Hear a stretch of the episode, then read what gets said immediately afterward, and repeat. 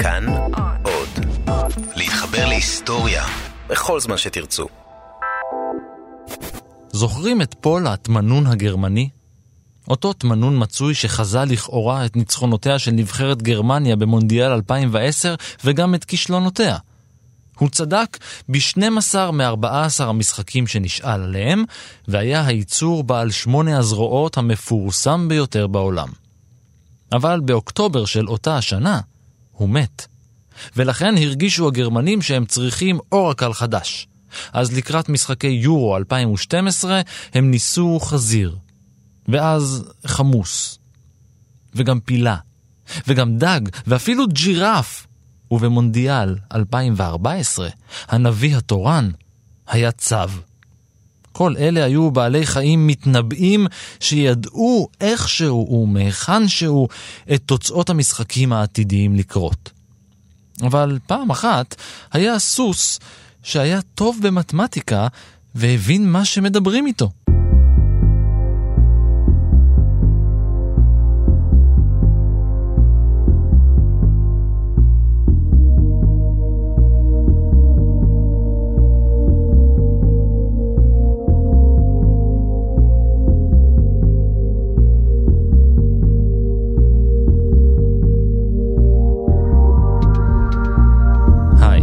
אני רן מנהר ואתם על מנהר הזמן.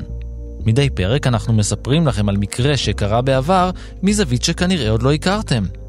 הפעם נפגוש בסוס אחד שיכול להיות שהיה סתם סוס, אבל הוא בוודאות גילה תגלית חדשה בפסיכולוגיה.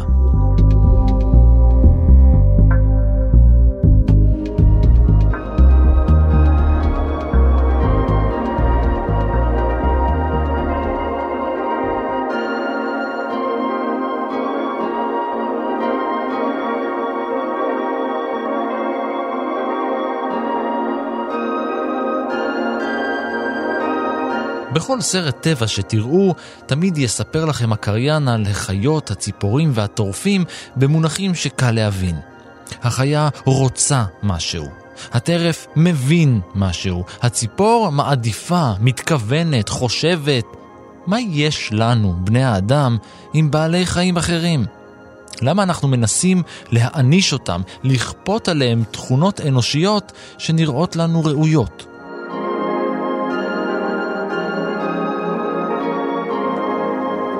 פעם הייתה האנושות משתמשת בבעלי החיים כמשל, כמטאפורה, כדימוי, קל כצבי, איטי כמוצב. אבל נראה שכיום התהפכו היוצרות ואנחנו מנסים לייחס לחיות מאפיינים השאובים מעולמנו האנושי. וכך מתגלים כישרונות כמו פול התמנון.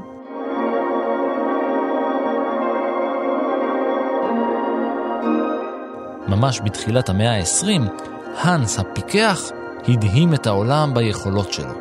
הוא ידע לספור, לעשות תרגילים בחשבון, ובכלל להפגין יכולות אינטלקטואליות גבוהות וחריגות. תשאלו מה מיוחד? הנס הפיקח היה סוס.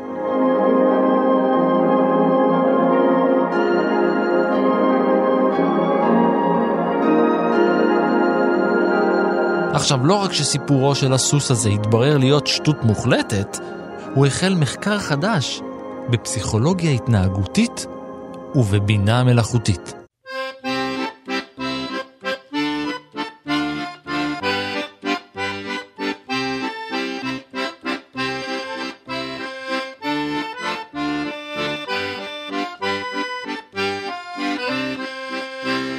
דר קלוגה הנס, כפי שהוא נקרא בגרמנית, היה סוס מסוג אורלוב טרוטר, זן של סוסים מהיר מאוד ועמיד מאוד.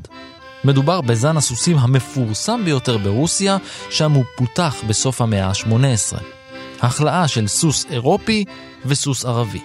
היחס של בני אדם לאינטליגנציה של בעלי חיים באמת זכתה למינוף בעקבות מצא מינים של דרווין וכל ההילולה שנצתה סביב הספר.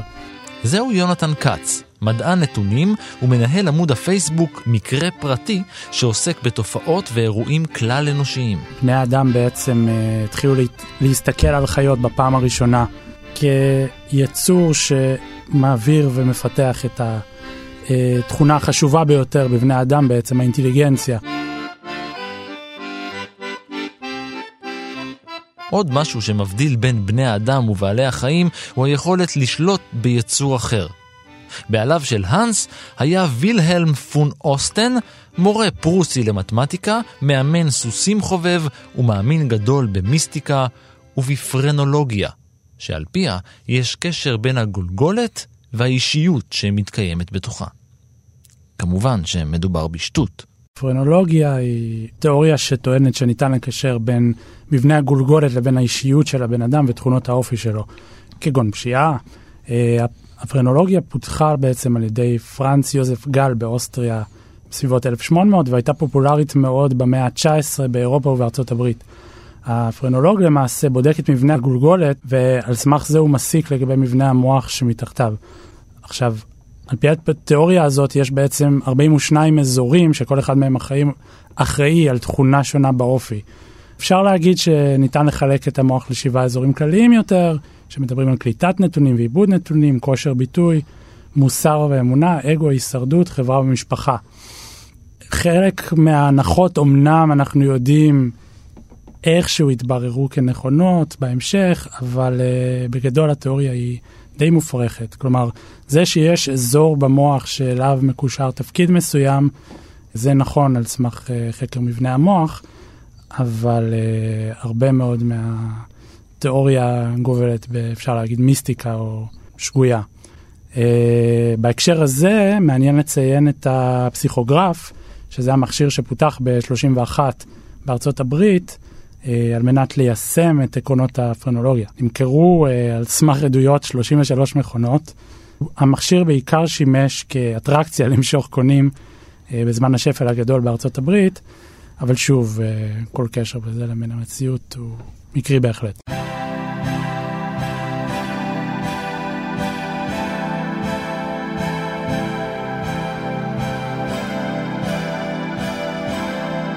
אולם הנטיות של וילהלם פון אוסטן להתעסק במדע לכאורה הובילו אותו לבדוק משהו עם הסוס שלו. הוא רכש אותו בשנת 1888 וקרא לו הנס. והנס הסתדר יופי. ממש יופי. פון אוסטן שם לב שהסוס שלו מתמצא בסביבה אליה נכנס, ונראה לו שהוא מקבל החלטות מודעות.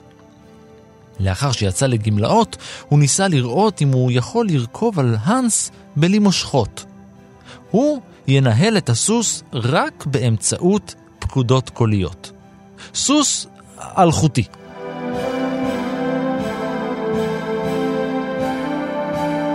חוץ מזה, נראה שהסוס יודע לרקוע בפרסות שלו 5 פעמים ברצף. כל הזמן 5 פעמים. כאילו שהוא סופר.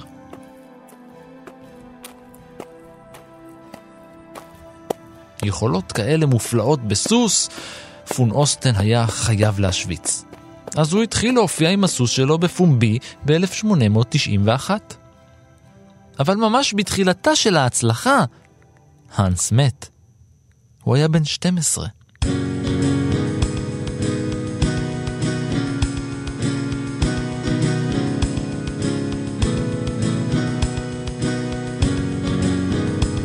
פון אוסטן היה חייב למצוא לעצמו תחליף. מבין כל סוסיו הוא בחר שוב בסוס מסוג אורלוב טרוטר. הפעם הוא היה בן 5 והגיב לשם הנס. וגם הסוס הזה הגיב בדיוק באותו האופן לאילוף של בעליו. הוא שלט בו ללא רצועות ולימד אותו לרקוע בפרסות. אבל זה לא עניין אף אחד. במשך 2 הוא ניסה לעניין חוקרים ומלומדים, מדענים או סתם אנשים שיש להם עניין לבדוק את הנושא, אבל זה לא ממש הזיז לאיש. לדבריו של פון אוסטן, הנס ידע להבחין בין צבעים שונים, לחבר, לחסר, לחלק ולהכפיל ואפילו לקרוא. הוא כבר חשב למכור את הסוס, אבל אף אחד לא רצה לקנות.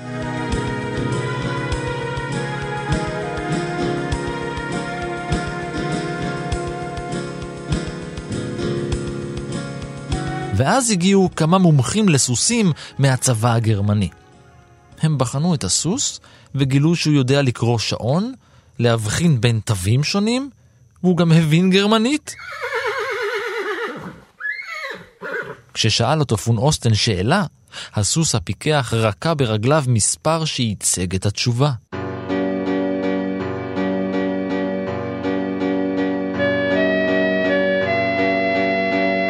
פון אוסטן, שהיה מורה למתמטיקה בגימנסיום בין היתר, נהג להציג לו שאלות דוגמת שאלות אריתמטיות, שאלות של חיבור, כפל, חיסור, חילוק, שאלות פשוטות כמו 7 פחות 3, וחיכה למספר הרקיות שלו. לפעמים היה שואל אותו שאלות מתחומים שונים על מנת שיבחר בתשובה מסוימת, והוא היה צריך לרקוע על מנת להגיע לתשובה הנכונה, אבל רוב השאלות היו באמת על הגוון האריתמטי או תשובה מספרית גרדה.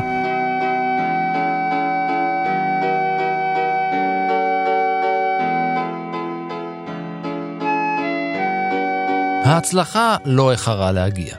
פון אוסטן יצא לסיבוב הופעות ברחבי גרמניה בחינם. כל מי שרצה יכול היה להגיע ולראות את הנס הפיקח.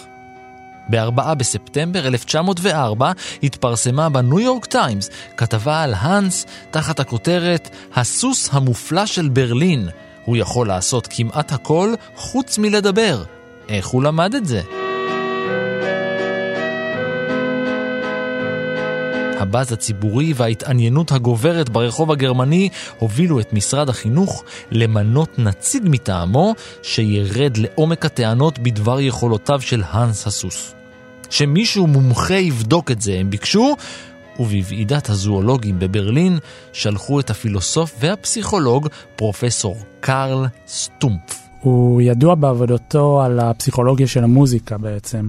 הייתה לו השפעה חשובה בין השאר על תלמידו קורט לוין, אחד מחלוצי הפסיכולוגיה החברתית, הארגונית והיישומית. סטומפף נחשב לאחד החלוצים של האתנומוזיקולוגיה בעצם. הוא תיעד במחקרו על מקורות ההכרה המוזיקלית האנושית, בעצם מקורות המוזיקה ב-1911.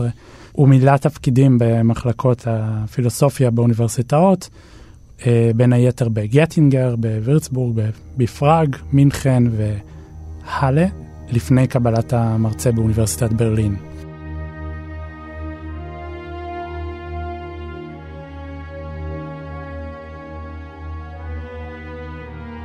סטומפף הקים ועדה בת 13 חברים שזכתה לכינוי ועדת הנס. היו שם וטרינר, מנהל קרקס, קצין פרשים, מורים וגם מנהל גני החיות של ברלין. באותו החודש בו התפרסמה הכתבה בניו יורק טיימס, הגיעה הוועדה למסקנה כי כל יכולותיו של הסוס הגאון היו אמת לאמיתה.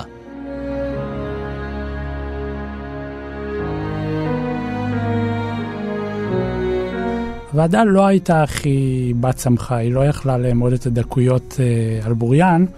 היא באמת עשתה מבחנים שחיכו את המבחנים של פון אוסטן בעצם, והגיעו לעובדה בת קיימה. הסוס אכן עונה על השאלות ששואלים אותו.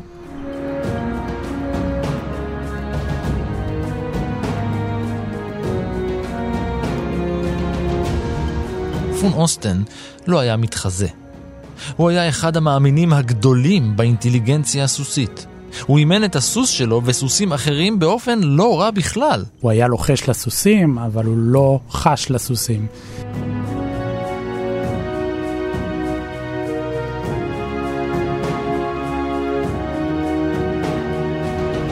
אחד מעוזריו של הפסיכולוג קרל סטומפף היה אוסקר פפונגסט, תלמיד בשנה האחרונה ללימודיו. למרות הוועדה והמסקנות שלה, משהו בכל העניין הזה של הסוס הזה לא ישב לו כמו שצריך. 3 שנים לאחר הוועדה שקבעה כי לא מדובר בתרמית, בשנת 1907 פונגסט כבר היה פסיכולוג, והוא החליט לערוך בדיקה וחקירה רשמית בעניינו של הנס החכם. הוא קיבל מנדט מהוועדה ויצא לדרך.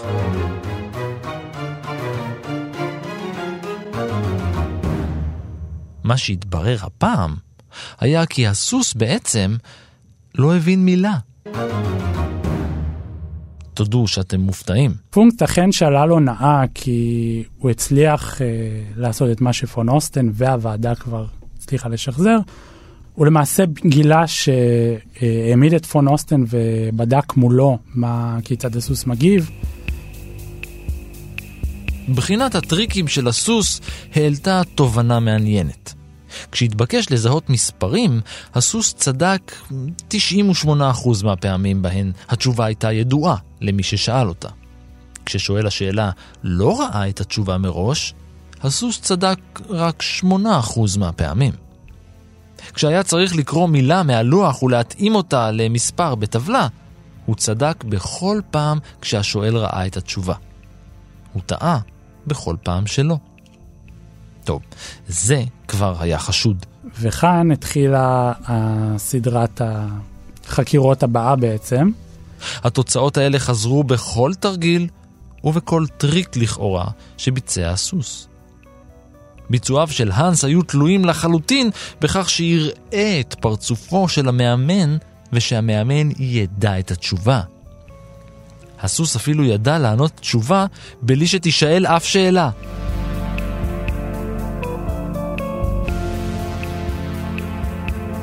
במילים אחרות, הסוס הגיב למחוות לא רצוניות של המאמן שלו. הוא פשוט הביט בתנועות גופו של המאמן שלו והגיב להן באופן אינסטינקטיבי. ופון אוסטן אפילו לא ידע. פונקס וידע מול המאמן שלו שהוא אכן יודע את התשובה, ב-89% המקרים שהמאמן יודע את התשובה. פה הוא התחיל להסתכל באמת לעומק וניסה להביט בהבעות הפנים כמו שאמרת, ומה שהוא גילה זה בעצם שהיציבה והבעת הפנים של השואל השתנתה ברגע שהנס הגיע לתשובה הנכונה. כלומר, מספר הרקיות הלך והתעצם, בבואך בהתקרבך לתשובה.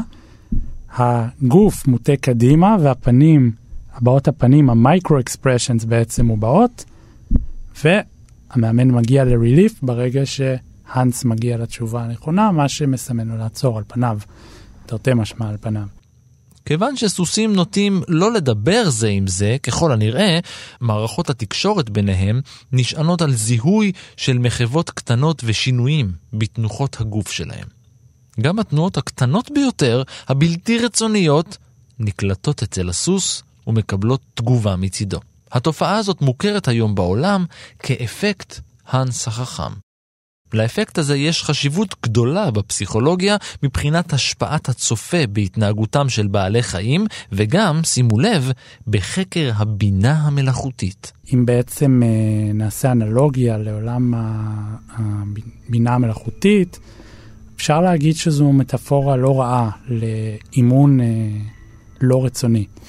כאשר בן אדם רוצה לאמן מכונה, הוא צריך לתת מערכת של תגמול למחשב בעצם, ומערכת סימנים על מנת לזהות דפוסים או לפתור בעיה מסוימת. אפשר להגיד שהסימנים הלא רצוניים שהנס אומן עליהם בעצם, מבחינת אנלוגיה למאמן שמגיע וניצב מול מחשב ומנסה לצורך העניין לאמן אותו לזהות ספרות שכתובות בכתב יד.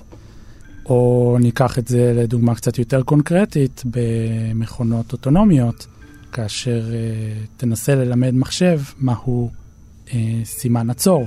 על פניו הדבר לא היווה בעיה גדולה. בשנים האחרונות רק התחיל המחקר הזה להתפתח, תחום של adversarial training או adversarial examples, מה שאומר בעצם אימון מכוון, או אם תרצה, מה שמנסים לעשות למשין לרנינג, או ההאקינג למשין לרנינג, if you will, הוא דרך adversarial examples, או אימון מכוון דרך מניפולציות בתהליך האימון, שגורמות למכונה לתת פלט בעצם שגוי. אם תראה למכונה שאומנה בצורה זדונית תמונה של תמרור עצור, היא יכולה לחשוב שהיא בטעות מדברת על תמרור של פסע לשלום, או תמונה של כלב לצורך העניין, ולהתעלם ממנו, כי היא מזהה אובייקט של כלב במהלך הנסיעה. זה תחום לצורך העניין שנקרא image recognition, שחשוב מאוד למכוניות אוטונומיות, על מנת לזהות בין היתר בני אדם, שבאותה מידה אגב יכולה לזהות על ידי אימון זדוני בני אדם כחלק מכביש ולהמשיך לנסוע. מדהים ככל שזה יישמע, פונגסט ביצע את אותו הניסוי בבני אדם. הוא היה בתפקיד הסוס, והנבדקים היו צריכים לתת לו תרגיל קל שהם יודעים את התשובה עליו. פונגסט הפך בידיו את התשובה ובחן את תגובות הנבדקים. הוא שם לב שבכל פעם שהגיע למספר התפיחות הרלוונטי, הנבדק היה מבצע מחווה לא רצונית עם הראש. אחר כך לקחו ועשו השאלה על זה למספר אפקטים, בעצם אפקט השפעת הצופה בהתנהגות בבעלי חיים לצורך העניין. אז בעצם במדעי החברה, המונח של הטיית הצופה או הטיית הנסיין, הוא בעצם שגיאה בניסוי. היא מתקיימת כאשר הצופים מדגישים יתר על המידה את ההתנהגות שהם מצפים לקבל, ולא מבחינים בהתנהגות שהם לא רוצים לקבל. דוגמה קלאסית היא במחקרים אנתרופולוגיים, בהם הציפיות והתפיסות המוסריות של אותם צופים, מוטטים לאורך זמן וגורמים להטייה חריפה בקרב עושי המחקר.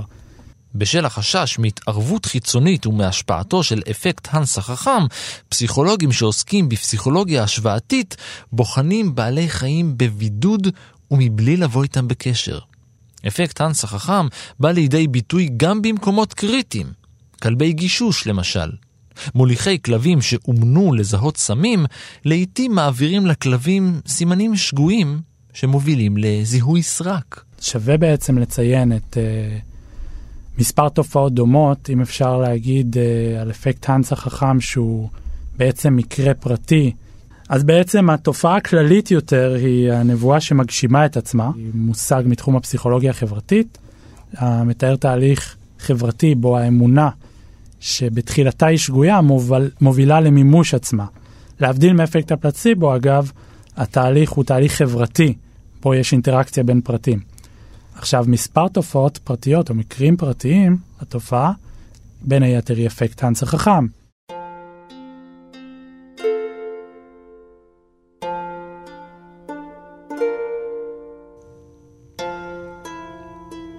הסוס הנס היווה דוגמה ניצחת למה שהוגדר אז חוש המספרים של בעלי החיים. היכולת לחוש מספרים נצפתה אצל חיות כמו דגים ויונקים, ונראה שיש לבעלי החיים מערכת לחישת מספרים כלשהי. מערכת אומדן המספרים, כפי שהיא נקראת, היא מערכת קוגניטיבית שבאמצעותה מסוגל בעל החיים לאמוד את גודל הקבוצה שמולו, מבלי לעשות שימוש בשפה או בסמלים. למשל, עגל פרה או תלה יכול להבין בצורה אינטואיטיבית אם הוא נמצא מול אמא שלו ושלושת אחיו או מול כל העדר. מספרים נמוכים יותר כמו 2 או 3 פריטים כבר קשורים במערכת אחרת לחלוטין. ככל שהולך בעל החיים ומתבגר, היכולות שלו הולכות ומשתכללות עד שבשיאן הן מגיעות לדיוק של 15%.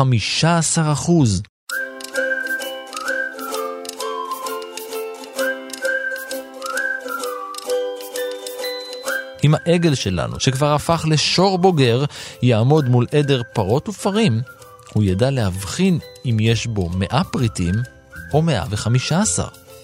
והוא לא צריך לספור.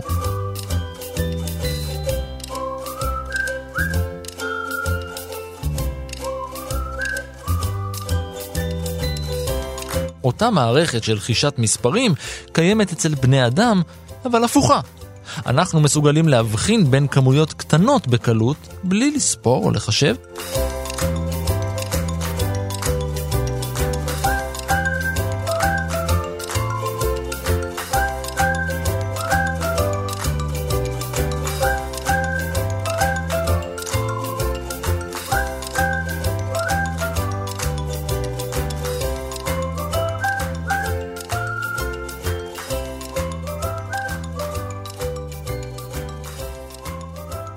אימון לא נכון של בעלי חיים עלול להוביל לתוצאות קריטיות, גם של בינה מלאכותית.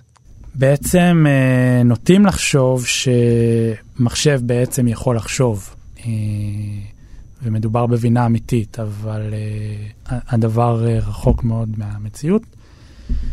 למעשה, בינה מלאכותית היא ענף שמדבר על למידה של מחשבים, שבעצם לא באמת לומדים, אלא מקבלים דוגמאות על ידי בן אדם שמזין להם דוגמאות. לצורך העניין, תמונות של כלב וחתול, אז עשרות אלפי תמונות של כלב ועשרות אלפי תמונות של חתול, לנסות ללמד מחשב מה מאפיין כלב ומה חתול.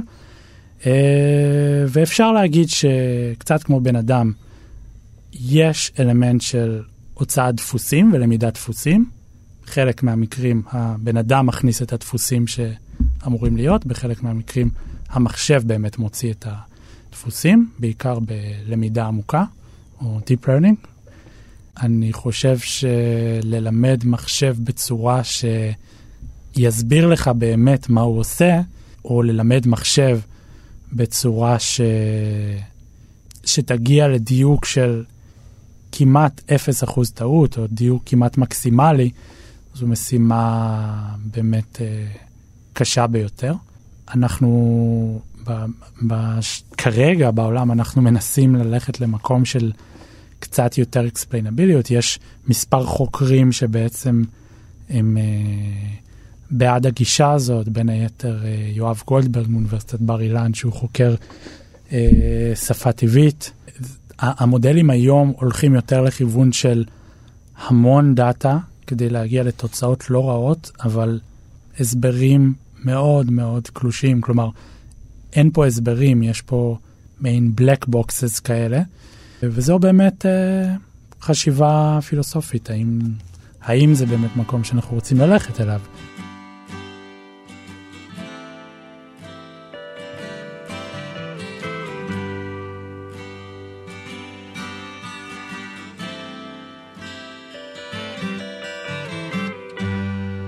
אפקט פיגמליון הוא למעשה תופעה בתהליך הנבואה המגשימה את עצמה, גורם להשפעה חיובית על מושא הנבואה באמצעות הגשמת הנבואה. זה נפוץ ביותר במסגרות היום-יום, דרך בארגונים, ככלי להגברת אפקטיביות, בין היתר אצל ספורטאים, ואחד הניסויים המפורסמים בתולדות הפסיכולוגיה החברתית, הם למעשה ערכו מבחן של אינטליגנציה לאוכלוסיית תלמידי בית ספר, וטענו בפני מורי הבית ספר כי המבחן נועד לזהות ילדים אשר הם late bloomers, או פורחים מאוחרים. כל זאת כמובן הייתה המתלה, כדי שהמורים בעצם יקבלו רשימה של תלמידים בכיתות, אשר סופגו כמבטיחים, למרות שהם הוקצו אקראית לרשימה ללא קשר למבחן האינטליגנציה. בעצם בתום שנת הלימודים, מה שהתברר זה שאותם late bloomers אכן השיגו הישגים גבוהים יותר, למרות שלא היה שום הבדל ברמה האינטלקטואלית, ולמעשה הדבר הוביל אפילו לספר שנקרא אפקט פיגמליון בחדר הכיתה.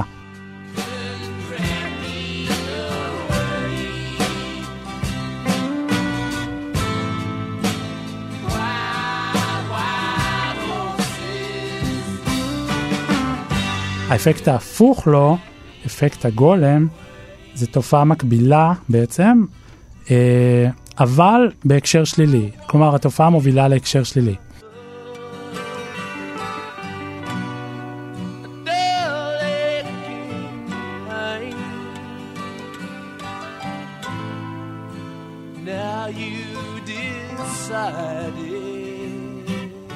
גם אחרי התגלית המדעית שחשפה את המנגנון שעומד מאחורי הנס הפיקח, פון אוסטן המשיך להופיע עם הסוס הלא כל כך חכם ומשך קהל גדול.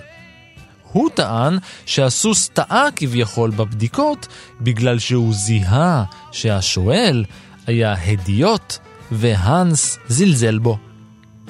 הוא חבר לקרל קרל, סוחר תכשיטים עשיר ועם שם קשה, שהאמין בכל ליבו שהנס הסוס ניחן בכוחות על טבעיים.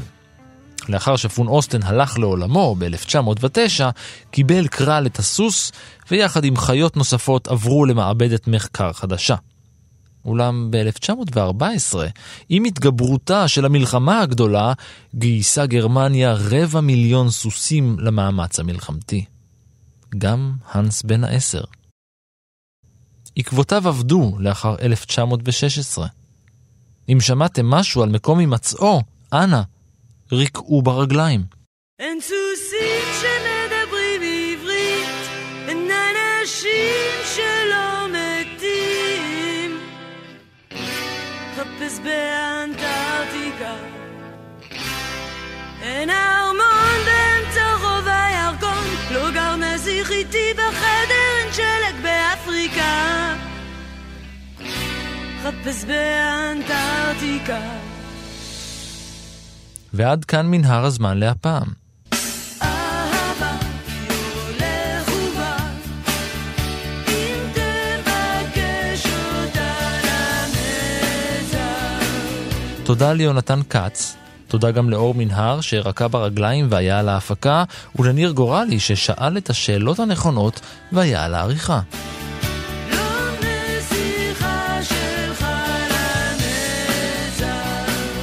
עוד סיפורים מההיסטוריה ופרקים נוספים של מנהר הזמן מחכים לכם כל העת באתר שלנו, באפליקציה כאן אודי, בכל יישומון הסקטים שאתם אוהבים, בספוטיפיי וגם במומנט שמתעדכן כל הזמן בטוויטר.